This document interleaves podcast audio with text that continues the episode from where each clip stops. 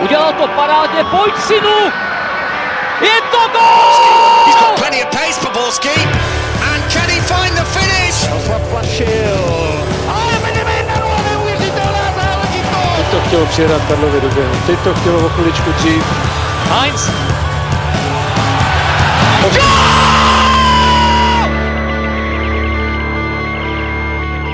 Dobrý den, vítáme vás u dalšího dílu Fotbal Focus podcastu. El Clásico poprvé za čtyři roky nepoznalo vítěze. Bude se ale po remíze 1-1 cítit poražená spíše Barcelona nebo Real. A dokáže Liberec při současné bídné formě postoupit do play-off Evropské ligy, kterou má na dosah? Podíváme se taky na debakl Zína a na to, jestli Slávia míří na titul a nemineme ani skvělý zápas mezi City a Chelsea a mnoho dalšího. S námi je tu fotbalový expert České televize Luděk Zelenka, ahoj. Ahoj. A spolu s ním také Pavel Jahoda a Martin Vajc z webu ČTsport.cz. Ahoj. Čau. Od mikrofonu zdraví Ondřej Nováček.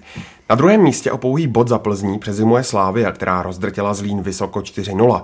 Za vítězstvím šli sešívaní už od 8. minuty po trefy Škody, kde Luďko našel trenér Šilhavý a jeho svěřenci trhliny v té zlínské hře. No musím říct, že jsem ten zápas celý neviděl, že jsem viděl jenom sestřihy, ale že by našel trhliny, asi je našel tím, že dal čtyři góly, ale, ale jinak eh, to zas tak jasný zápas eh, podle toho, co jsem viděl, nebyl. Samozřejmě ten výsledek mluví jasně, ale, ale Zlín měl strašně moc šancí a že myslím, že, že Slávia tím výsledkem, samozřejmě vítězstvím dokonala ten úžasný podzim, který měla, že, že prostě jí to všechno sedlo a tenhle ten zápas byl toho jasnou ukázkou, že prostě co měl soupet, nebo Zlín, co měl za šanci, tak nedal i přesto, že se v podobných situacích v, v těch předchozích zápasech nemýlil.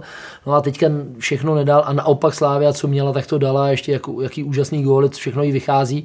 No a tak, tak se to tak nějak sešlo, že, že z toho byl takovýhle világoš, ale rozhodně neodpovídá uh, jako tomu, co na stadionu bylo vidět. A jsem mluvil s klukama ze Zlína, kteří říkali, že normálně Zlín hrál fantasticky, že se mi ten zápas moc líbil, akorát prostě oni hráli a Slávě dávala góly. No, no bylo to pro Zlín hodně krutý, protože oni tam mezi tím prvním a druhým gólem Slávě měli fakt spoustu šancí, ale diváci už potom byli strašně frustrovaní z Holíka, který tam jako neproměnil dvě úplně totální tutovky.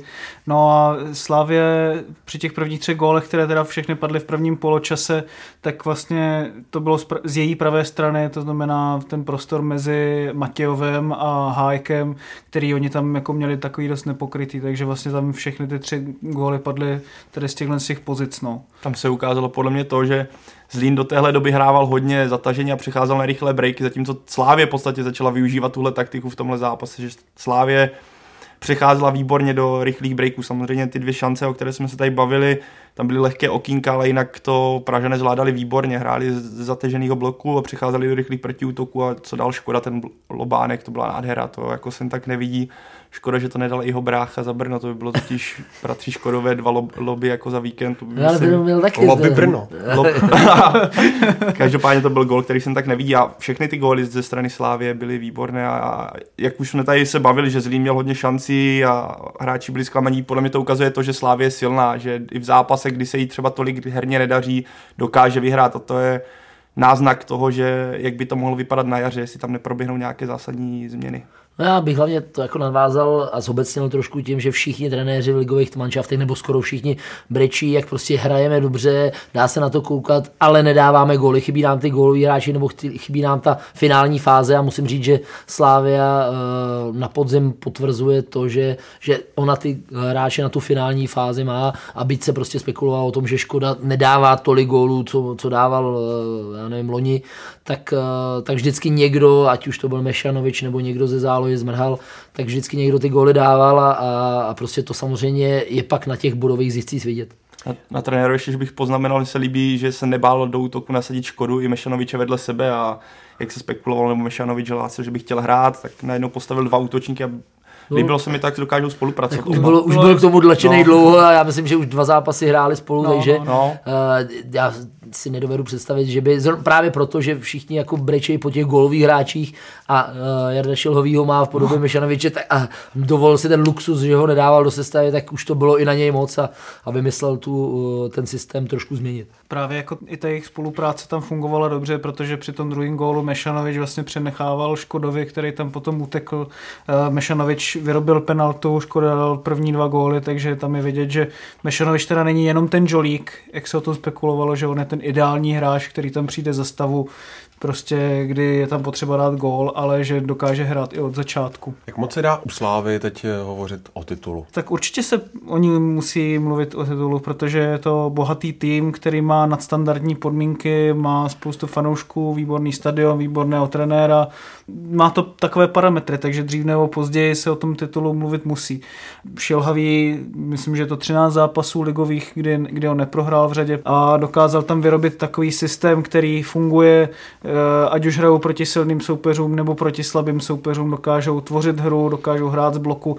K těm silným individualitám, které tam byly, tak on dokázal ustálit sestavu, ty individuality dát nejdříve dohromady, co se týče té obranné stránky a teď tam funguje i ta kombinace prostě směrem dopředu, takže tady si myslím, že trenér odvedl obrovský kus práce, ale taky to vedení si musí uvědomit, že to není jako samozřejmost, ale že je to opravdu jako nadstandard, když si prostě vezmeme, v jakém chaosu on ten tým přebíral na začátku sezóny, tak to je nebe a dudy. Jako, myslím si, že Slávě z, z toho hlediska stability toho klubu pomohlo i to, že si myslím, že už tam nejsou teď ty třenice ve vedení, že ten tým je vlastněný jako stoprocentně jedním vlastníkem, ale uvidí se, až třeba Slávě bude mít nějaké slabší třeba momenty. Na druhou stranu na jaře má zápas s Plzní a Spartou doma, i když ty tři zápasy bude mít těžké hnedka po sobě, hnedka z kraje jara, to má, myslím, Plzeň doma, Liberec venku, Spartu doma, takže uvidíme tam, tam se to asi bude podle mě lámat. No u Slávy bude také záležet na to, jak, jaké změny proběhnou v zimě, jestli třeba koupí někdo z Mrhala, který podával dobré výkony, ukázal to i v reprezentaci, O Škodovi se také spekulovalo s odchodem někam do Ázie, ale ten prohlásil, že bude ve Slávii zůstávat, tak, což je dobrá zpráva asi pro fanoušky Slávie. A dále se uvidí, koho přivede ve Slávě, jelikož pokud by přived, udělal nějaké zásadní změny, zatím si nejsem úplně jistý, že to vedení že si je úplně jisté v tom, jak ty nákupy dělat. Přišlo mi to v létě hodně takový megalomanský, takže uvidíme, co proběhne v zimě, ale pokud správně nakoupí a neudělá se 10 nákupů, tak to bude asi v pořádku. No. Kde by se mělo posílit nejvíc, podle tebe? Já jsem četl, že Slávě uvažuje o posílení na krajích hřiště, takže asi, asi tam dokážu si představit, kdyby přivedli nějakého kvalitního krajního beka nebo křídelníka, ale No, hovoří se i o zahraničí, tak uvidíme. Přesně, a ještě když to tak vezmeme, Kenia, až se vrátí, já, jsem, já toho hráče mám rád, jeho technickým stylem Česku úplně vyniká, nebo úplně vyniká, ale je výborný na české podmínky, akorát ho trápí zranění, takže to bude taková posila, já jsem zvědavý, kam Šilhavý třeba zařadí do té sestavy. Podzimním mistrem zůstává Plzeň, která ale nenavýšila náskok na čele ligy, protože její zápas s Bohemians byl odložen kvůli zamrzlému hřišti. Rozhodnutí se stalo terčem sporů, Bohemians podle svých slov zápas odehrát chtěli, ale plzeňští prý ne a právě jejich odmítavý postoj měl být podle vedení Klokanů hlavním důvodem odkladu na nespůsobilý terén. Podle Bohemáku byl terén tvrdý, ale dalo se na něm hrát, naopak vedení ligy i Plzeň stojí za verdiktem sudího příhody, že odklad byl správný. Pavle, na čí straně v tomhle sporu stojí pravda spíš? Na čí... já, já jsem četl dneska vyjádření komise o, co, ohledně stadionu, která říkala, že vina je na straně Bohemky a asi se s tím stotožní, protože jsem viděl reportáž Jirky Štěpána, která ukazovala hřiště Bohemians 9 večer, den potom hřiště Sparty v 9 večer, zatímco na Bohemce to byl jako tvrdý beton, na Spartě v té době a nebyl tam nějaký rozdíl úplně v, v počasí, si tam byl rozdíl stupně dvou, bylo to hřiště měkké, úplně ideální na hru. Mně se poměrně nelíbilo, jak Bohemka se stavila, jako že jsme chtěli hrát. Já, podle mě to byl kalkul, ať už, ať už tam byla zapomnětlivost některého člena pořadatelské služby nebo někoho, kdo to nezapl, říkali, nebo... Oni říkali, že se to, ta předpověď změnila a to je den předtím, ale to si myslím, že to je... hlavně prostě... říkali, že se to zapíná automaticky, no. že s nějakým poklesem teploty. No, no. Já bych souhlasil s tím, že tam asi nějaký kalkul byl, no. protože z historie víme, že eh, týmy, pokud jsou kombinačně slabší, pokud eh, tam jsou nějaké nedostatky oproti soupeři, tak je pro ně výhodnější, když ten terén trošku zamezuje soupeři v tom využívání těch předností. Já si vzpomínám, když prostě Slávě e, jsme hráli proti AS Řím e, na ledu a vyhráli jsme 2-0, tak, tak prostě jsme si říkali, to je fantastický, že to je tohleto, protože právě AS Řím nemohl hrát svůj fotbal a my jsme díky tomu, jsme na to byli zvyklí, tak jsme díky tomu vyhráli. A nechci říct, že tady to bylo podobné a že to vysloveně jako chtěli nechat zmrzlý, aby, aby to Plzni stížili, ale e, samozřejmě, když už to v tom stavu bylo, tak pro ně mě bylo výhodnější, aby se to hrálo. Jo? Takže, takže proto tam uh, ty spory vznikly a na, za další samozřejmě byly hodně podpořený fanouškama, který přijdou na ten stadion, vůbec nevědí o tom, že nějaký hřiště je zmrzlý nebo něco, prostě přijdou koukat na fotbal a teď mají jít zase domů, tak jsou naštvaný už jenom z toho principu, že tam šli zbytečně a že se to rozhodlo až tak jako chvilku před, před výkopem. Jo? Takže tím to bylo podpořený a trošku se to medializovalo, ale já jako je jasný a všichni vnímáme, že Plzeň je silná zákulisně, nicméně tady si to úplně v pohodě odbájí a, a prostě pokud ta komise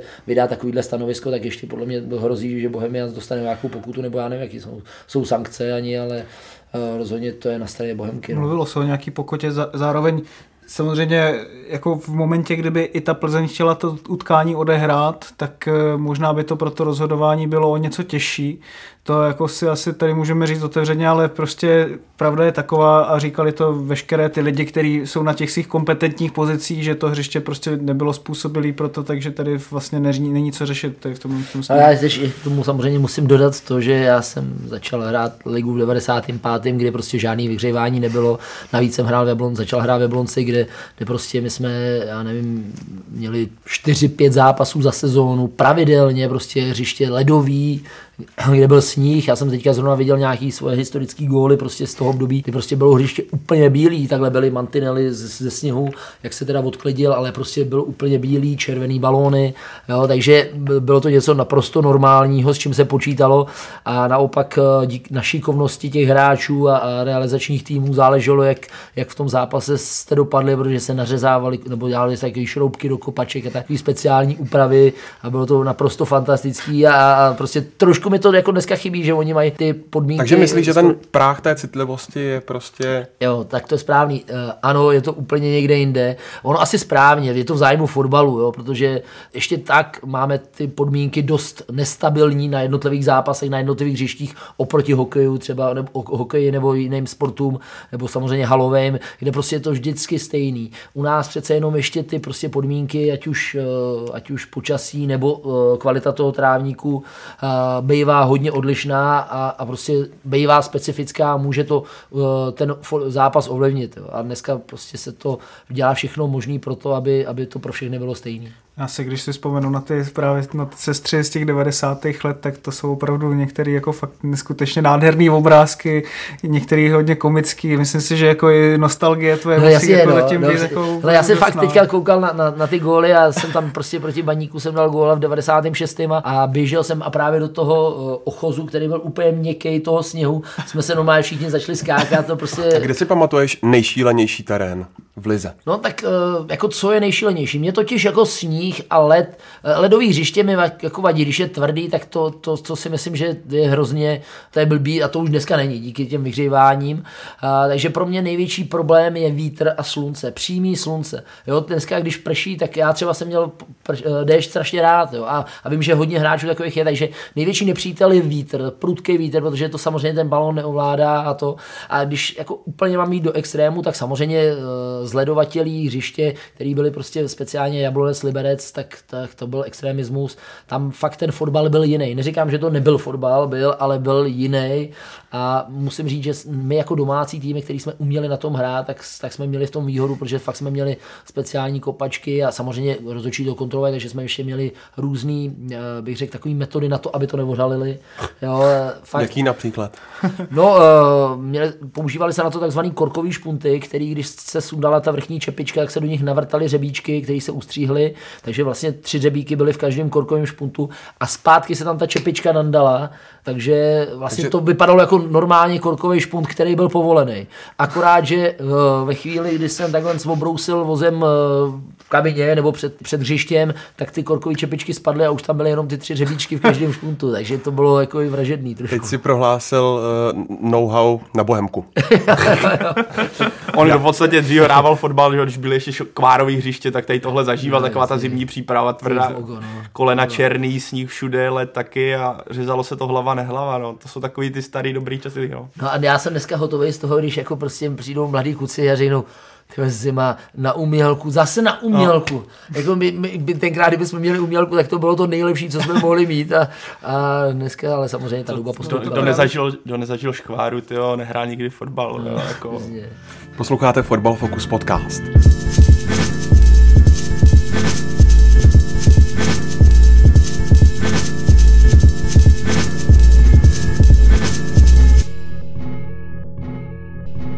Pojďme se ještě podívat na Liberec, který ve čtvrtek čeká zápas podzimu v Soluni. Pokud Slovan vyhraje a zároveň Fiorentina taky nestratí proti Karabachu, bude Trpišovského tým i na jaře v pohárové Evropě. V domácí lize ale Liberec skoro bojuje o záchranu. V hlavě prohrál 0-1 a je pouhé dva body od cestupového pásma. Luďku, několikrát jsme se tu v podcastu bavili, že Liberci chybí zakončovatel a herně to není tak špatné. Je to pořád tak, nebo už v tom projevu opravdu něco zásadně nefunguje? Asi už to není jenom o tom, že toho střelce nemají nebo že ho hledají. Celkově se dá říct, že prostě nezvládli tu kombinaci Evropské ligy a domácí ligy. Orientování hráčů té hlavy na to, že je to prostě jenom obyčejný ligový zápas, nefunguje a už teďka i prostě protože samozřejmě k Liberci mám eh, nejblíž, tak eh, vím, že, že prostě tam jsou hráči, kteří to neunesli a kteří právě nebyli těmi eh, nositeli kvality, s kterými třeba trenéři počítali a, a rozhodně to jako je velký propadák od Liberce a, a ne, že se přiblížil k tomu sestupovému místu, ale reálně prostě o záchranu příští rok nebo vlastně na, na jaře hrát budou. Proč takový výkon, jako třeba proti Karabachu 3-0, nedokáže udělat i v Lize? Tak asi by takový výkon dokázal a asi takový zápasy přijde, že vyhrajou, ale soupeři jsou na ně dobře připravení a oni nemají tu kvalitu na to, aby prostě válcovali tak, jako válcovali třeba minulý rok. A s Karabachem to samozřejmě byl specifický zápas tím, že oni to pak otevřeli a, a, a, a prostě protože tam eh, prohrát 1-0 nebo 3-0 nic neřeší, tak, tak to byl takový zápas nahoru dolů, který v Lize moc eh, Slovan nehraje, a, ale byl výjimečný i tím, že dali tři góly, to prostě se nestalo ani jednou v Lize a to je asi největší bolest, jak už jsem o tom mluvil, ty střelci prostě nejsou a, a, a v Liberci speciálně, byť teda Komličenko teďka dal nějaký góly z penal, tak, tak asi to ten zakončovatel, který by si trenér Trpišovský přál, není. Já si myslím, že tam je u Liberce ten problém, že on tam je jako docela dlouhodobě dobrý vedení, mají dobrý čech na hráče, na trenéry, ale nemyslím si, že mají třeba takové až možnosti finanční, jako já nevím, v Plzni nebo ve Spartě nebo ve Slávi a v momentě, kdy máte už tři týmy, které hrají úplně o ten naprostý vrchol a do toho ještě mladou Boleslav, která také je docela movitá, tak eh, pro ten Liberec je těžké nějakým způsobem tady tohle do nekonečna vlastně měnit ten kádr a okysličovat ho o hráče. Můžete tam prostě narazit na někoho, kdo... Loni třeba se Liberci odvosvědčilo to, že tam přišel Trpišovský, ale s ním také někteří hráči z Žižkova, kteří byli perspektivní a dokazovali v té druhé lize, že jakoby mají na, to, mají na tu první ligu. Teď se jim to doplnit až tolik podle mě nepodařilo a těžko říct, jako je zatím hledat jako chybu vedení, ale je to, je to prostě tady z těchto z těch podmínek těžký. No. Musíme taky započítat, nebo bude to možná zní trošku alibisticky, ale ta epidemie, nebo měli zdravotní problémy, ten kádr a ono v té době, kdy se třeba potřebovali chytit, tak najednou na ně padlo tohle, což jim přitížilo samozřejmě, ten, ty výkony šly i ještě dolů, dostali se ještě do větších problémů a z takové situace se dostává vždycky velmi těžko. No. A to se, to se ani no, nepovedlo. Jako... No, potřebujete lídry. No. A to právě teďka vím, že se jako tam hodně řeší, že najednou teď v těch, takových situacích tam prostě se ukazuje ty, ty povahy takový, který to chtějí strhnout, který to chtějí vzít na sebe a ty uh, prostě nejsou, nebo je jich málo jo, a, není to tak, uh, ten efekt tam není a najednou všichni čekají, koukají okolo sebe, kdo by to mohl se jako strhnout a jsou rádi, že se o nich nemluví. Jo, a prostě je to takový, takový alibistický český přístup a myslím, že my jsme s tom jako specifický, jak krásně umíme tyhle ty alibisty vychovávat. Jo, i na, prostě na hřištích, uh, v těch mládežnických týmech a tak, že, že prostě místo toho, aby jsme tam měli hráče, který by byl trošku grázlik, takže jako nepohodlný pro trenéra, má s ním víc problémů problémů, a, a, ale, ale prostě ví, že prostě pak se na něj může spolehnout a když, když eh, se to bude rozhodovat na hřišti, takže on se neschová. A my vychováváme takový, nebo takhle, nechci to zo, úplně zobecnit, ale, ale přijde mi to, že by všichni trenéři tam nejradši měli Mirky Dušíny, takový, který lítají, nic nikomu neřeknou a hlavně hodný hráč a, a, a ono to nevždycky uh, pak koresponduje s tím, že to je taky jako uh, tahoun, který prostě, když se na něj zakřičí, ať už z vedení nebo prostě z médií, nějaká kritika, kritika, že jo, taky tam padá, tak, takže to ustojí a že bude prostě se dál rvát. To, když se podíváme, kdo tam, kdo je tam starší nějak v Liberci. Milan Baroš, který se potýká s zdravotníma problémama a, a Letka, který taky, myslím, tolik nehrál, jak ten kádr je vesměs mlad, mladí hráči, kteří úplně asi nejsou zvyklí na to, že by měli, jak si říkat, zabejčit v takové kritické situaci nebo zvládnout takovou krizi. No, no takhle, ono samozřejmě eh, to být lídr není eh, přímo uměrný není, s, to není s jako- věkem, jako... ale od těch starších hráčů se to jako víceméně čeká. To znamená, uh, teďka, já neříkám, že tam jako hledají lídra, ale že to je prostě ten problém, že tam jsou všichni malí kluci a teď říkají, že mají všechno před sebou a že zrovna teďka, když to nejde, takže oni si jako to jméno špinit úplně nebudou a že radši budou hrát to svoje alibi. No. Ne, nehledají vedle lídra i nového trenéra? Hledají hledají, ale eh, Honza Nesmar je strašně tajný. takže, takže, takže zatím nic nevyplavalo. Ono samozřejmě se hodně spekuluje, jestli vůbec tomu dojde, ale podle mě tomu dojde a, a Trpišovský se přesune na Spartu, takže eh, takže novýho trenéra hledat budou, ale stejně tak je dostatečný prostor kolem Vánoc a svátků do, do, začátku vlastně přípravy na to, aby ten nový trenér přišel, protože jich, já nevím, 10-15 trenérů, aspoň tak, co jenom si vzpomenu, je připravených na špičkách, aby mohli do nějakého ligového klubu jít. Já si myslím, že tady bych to úplně vlastně taky nepřisuzoval Jindřichu Trpešovskému, protože je vidět, že na ty jednorázové zápasy, jako právě s tím Karabachem, ten tým připravit dokáže. Samozřejmě taky otázka, jako že když to na sebe nevezmou ty hráči a ještě ještě slyší o tom, že ten trenér nejspíš prostě odejde v zimě, tak vlastně mají ještě menší motivaci se před ním ukázat a ukázat se vlastně před dalšíma. Takže to je taky prostě si myslím docela důležitá psychická věc, ale to třeba do toho, do toho posledního zápasu, co je teď čeká s tím Palkem, to si myslím, že by asi vlastně nějakým způsobem, tam prostě fakt jako hrají vlastně i o budoucnost vlastní, takže tam tak si myslím, že to určitě neovlivní. No, určitě. No. Na co se bude muset eh, Liberec v té Solouně zaměřit? Tak hlavně asi na bouřlivý prostředí, který je tam čeká, protože PAOK je tím naprosto vyhlášený, že tam je asi jedna úplně z nejlepších atmosfér, nejenom teda v Evropě, ale vůbec i na světě. Takže to je důležitý, oni z toho těží i v domácí řecké lize, když jsou, myslím, snad jedenáctý v té tabulce, tak, tak eh, doma podávají pořád jakoby nadstandardní docela výkony na ty poměry a je to takový jako zvláštní tým, protože na jednu stranu doma hrají docela kombinačně, venku to spíš rovou na sílu, takže tam bude těžký co čekat, zároveň dělají dost chyb v, ob- v obraně, ve středu obrany. Bude zajímavý, jak se Liberec popasuje se standardkama, protože když jsou tam, jsem se koukal, tak když jsou tam odražený míče z těch, já nevím, rohů a podobně, tak to tam dobře sbírá pok a dokáže potom i hned střílet na bránu, to jsem už viděl několikrát, takže to bude zajímavý. Pro Liberec bude ale hlavní, aby dokázal rychle vyrazit do útoku, protože Palk s tím má velké problémy. Pavle, co hovoří v zápase s Palkem ve, ve prospěch Liberce? To, to, to je otázka. Tak můžeme to brát takhle. Liberec bude mít motivaci, pokud se to teda stane, rozloučit se s trenérem Trpišovským vítězstvím. Pak se dá vzít asi to, že Paok je asi v, je v situaci, kdy musí, protože v té tabulce je přece jenom druhý, má všechny karty ve svých rukou, Liberec může, takže tam může být jakýsi tlak, když se pojáme na tabulku, Pauk doma nedal jediný gol, sice tady je jakási aura skvělého prostředí, ale Pauk doma ještě nebyl schopný vstřelit branku. A ten domácí zápas byl docela vyrovnaný a hlavně Liberec na začátku sezóny měl to, že dokázal hnedka na začátku zápasu střelit gol a to, kdyby se mu podařilo právě v tom bouřlivém prostředí, tak by to hodně asi znervoznilo ty tribuny. No. Povede se to Síkorovi? Luďku, vrátí se do týmu? no, uh asi se vrátí, protože eh, je to na standardní hráč a, a s tou Marotkou jsou na tom paradu eh, Libereši teďka hodně špatně a zmiňovaní Latka s Barošem nemůžou a, a Hovorka samozřejmě dlouhodobě zraněný. To asi bych ještě vzpomenul a, a přičet k tomu vlastně podzimu libereckýmu, že tohle je jedna z, eh, jeden z faktorů, který to ovlivňuje, že prostě těch zraněných hráčů, klíčových zraněných hráčů měli strašně moc. No, takže Sikora se asi vrátí ale ten zápas prostě je strašně otevřený. No. Doma měli vyhrát, eh, prohráli, tam bude to prostředí eh, úplně jiný. Eh, ono teda i na ten liberecký zápas bylo 2000 fanoušků z Řecka, bylo to neuvěřitelný, hmm. prostě to sledovat, jak oni prostě celý zápas zpívají, to já si nedovedu představit, že prostě tady nějaká vůbec skupina fanoušků to je schopná a, oni prostě byli v tomhle tom úplně úžasný a tam je to samozřejmě bude ještě, tam to bude samozřejmě ještě vyšší, protože jich tam bude víc.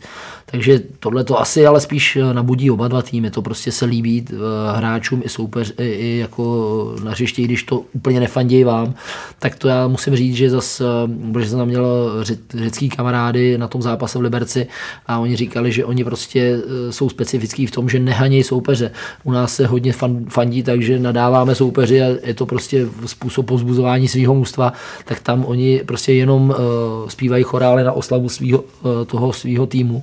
Jo, takže ono to pomůže i Liberci a, a budeme asi všichni věřit tomu, že ten zázrak se podaří, protože mít jeden bod po čtyřech kolech a postoupit z, z základní skupiny by byl asi zázrak. No. Přesně tak, já jsem byl, jako upřímně jsem byl poněkud pesimista už, když jsem viděl situaci Liberce, takže já si myslím, že ty hráči si můžou užít tu atmosféru, o které se tady mluvilo a vytěžit, zkusit vytěžit ten postup, který té furt je málo pravděpodobný, ale ta, dokud ta naděje je, tak proč se to nepobít? Ve třetí části Fotbal Focus podcastu se podíváme i do zahraničních soutěží.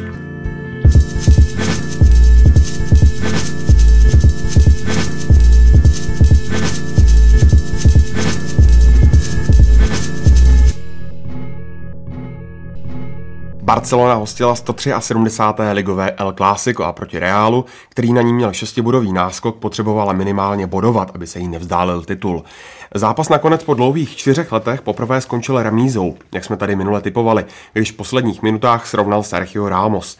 Byla to podle tebe, Luďku, zasloužená dělba bodů? Nevím, asi bych řekl, že nebyla, ale asi to tak i mělo být, protože eh, Barcelona se dostala do vedení, eh, dvě obrovské šance Neymar a Messi prostě nedali a pak samozřejmě logický trest, nebo ne logický, ale trest v 90. minutě a není z toho ani, ani ten tříbodový zisk, ale myslím, že se potvrdilo to, že eh, se ze všech stran spekulovalo o tom, jak Barcelona je v krizi a jak se jí nedaří a jak trojice Neymar, Messi, Suarez si najednou nevyhoví, takže před takovýmhle zápasem, no v takovém zápase se uh, nějaké statistiky a, a, a formy uh, neřeší a, a stejně tak, jako to je třeba v Čechách Sparta Slávia, tak ty zápasy jsou většinou bez favorita a tady to byla jasná ukázka. Barcelona asi si podle mě si to zasloužila, tak i některé výkony eh, hráčů Realu, který mě se úplně výrazný nezdály, tak jako z toho pohledu čísel byly úžasný a, a na mě ten zápas zase udělal neuvěřitelnou, eh, pro mě to byla reklama na fotbal, jak, jak to má vypadat, eh, jak se má hrát a, a byl jsem z toho zápasu nadšený. To je vždycky krásný u toho El Clásica,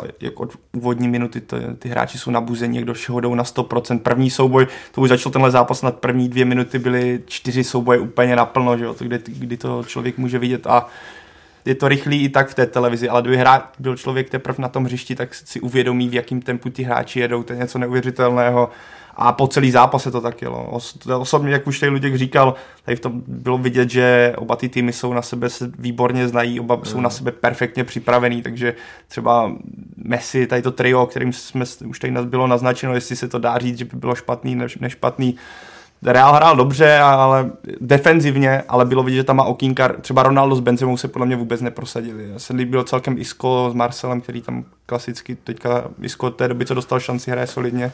Ale reálně přišel celkově ten zápas, že to nebylo ideální, že byli asi spokojení s tou dělbou vodou. No, oni, taky dělal ten oni nepotřebovali vyhrát, oni mají dostatečný náskok a pokud Barcelonu. Kdyby to dopadlo jinak, to jsou to tři body, je to hnedka jiné, ale takhle Real... A i trenér Zidane to snad říkal, že je spokojený. Bod pro ně výhra, dá se říct. Na té Barceloně bylo vidět, že se dokáže prostě vzchopit, i když opravdu nebyla v žádné pohodě jako herní, tak výsledkové. No ale jak jste už tady vlastně oba říkali, tak já jsem vlastně během toho dne viděl dva zápasy ještě spolu se City Chelsea, který byly v podstatě dva skoro jako z nejlepších za rok. Skoro i ten vlastně zápas City s Chelsea mě přišel ještě lepší než to Klasiko. A jako bylo na to fakt radost pohledět a takový ty jakoby nářky dost často, co, co probíhají, že, že je tam hrozně moc simulování a zdržování a tak, tak to si myslím, že bylo asi jako souzený jako nějaký epizodě, když tam byl Mourinho proti Guardiolovi a od té doby si myslím, že to je nějaká ta stavidla, že se protrhla a, a vidíme jako v podstatě co zápas, jako tak to úplně super podívanou. No. To je pravda, že ten teatr tentokrát nebyl. No. Je to možná tím, že nehrál také Pepe. Když si přes... to, když si... to sebe lepší stoper. Ale tak... když si vzpomenu na ten zápas, co skončil 4-3 pro Barcelonu, myslím před dvěma rokama touhle s tou dobou, tak to bylo úplně neskutečný. No. Takže je to i možná zajímavější v tom, že Barcelona teď v poslední době jako už není takový ten že nemá takový ty strojově geniální kombinace a tím pádem je to podle mě i pro diváka takový víc dialog těch týmů. To není takový, že jeden ten tým tam se snaží bušit a druhý vlastně to všechno negovat, že je to jakoby i zajímavější z tohohle z toho pohledu. Co jsi říkal Martine na návrat Andrés Iniesty? Myslím si, že bylo vidět, jak moc ho eh, Barcelona v téhle té fázi potřebuje. Vlastně on tam přišel na to hřiště, v, myslím, v 56. nebo nějak takhle minutě. Barcelona hnedka začala hrát líp, víc kontrolovala ten zápas. Real si potom nevytvořil skoro nic a přesto vlastně Real potom, že nakonec jako dal ten gól v závěru a myslím si, že bylo vidět, že on jako, že prostě propojuje tu zálohu s tím útokem a že s ním to bylo silnější právě to trio, to útoční. No. Podívejme se do Premier League. Manchester City hostil ve velkém duelu Chelsea a ta si nakonec odvezla tři body za vítězství 3-1. Proti Tottenhamu Chelsea prohrávala 0-1, proti City to bylo to samé, přesto dokázali Blues po přestávce otočit stav zápasu, což v těch největších zápasech není zase tak časté. Co Martina udělala Chelsea v obou zápasech tak dobře, že ten stav nakonec otočila? No, t- ona si se teda otočila, ale proti těm City klidně mohla prohrávat jako 3-0, že jo, a nemohla by jako říct ani, ani nic, takže uh, City... Zvlášť teda... první půli. No, na začátku druhý, druhého poločasu, tam si myslím, že tam byly nějaké dvě šance. No, De Bruyne sám plus, brankou, no, no, no, no, no, přesně tak, no. A každopádně ten rozhodcovský výkon byl takový hodně, nechci říct pochybný, ale Chelsea měla v tom zápase velké štěstí, že, že nakonec z tohohle z toho pohledu vlastně odjela se třemi body, ale po, po takové té smršti, která tam jakoby byla na tom začátku druhé poločasu, tak si myslím, že se dokázala z toho hrozně dobře dostat. E, zatáhla se do bloku a najednou co útok, tak to v podstatě devastující přečíslení, kdy tam Kosta předvedl v tom zápase úplně neuvěřitelný výkon. Fabregas dokázal, i když moc nehraje, tak skvělým balónem ho najít. To byla úplně neuvěřitelná přehrávka. A to byl výkon hodný mistra, no. Co by teď mohlo, Pavle, tu skvělou fazónu Conteho týmu zastavit, podle tebe? Tak já si myslím, že tam je spoustu faktorů. Ještě sezona je dlouhá, je tady zima, která bývá často zrádná v Anglii, myšleno nabitý program, kdy nejlepší týmy dokážou se dostat do problému.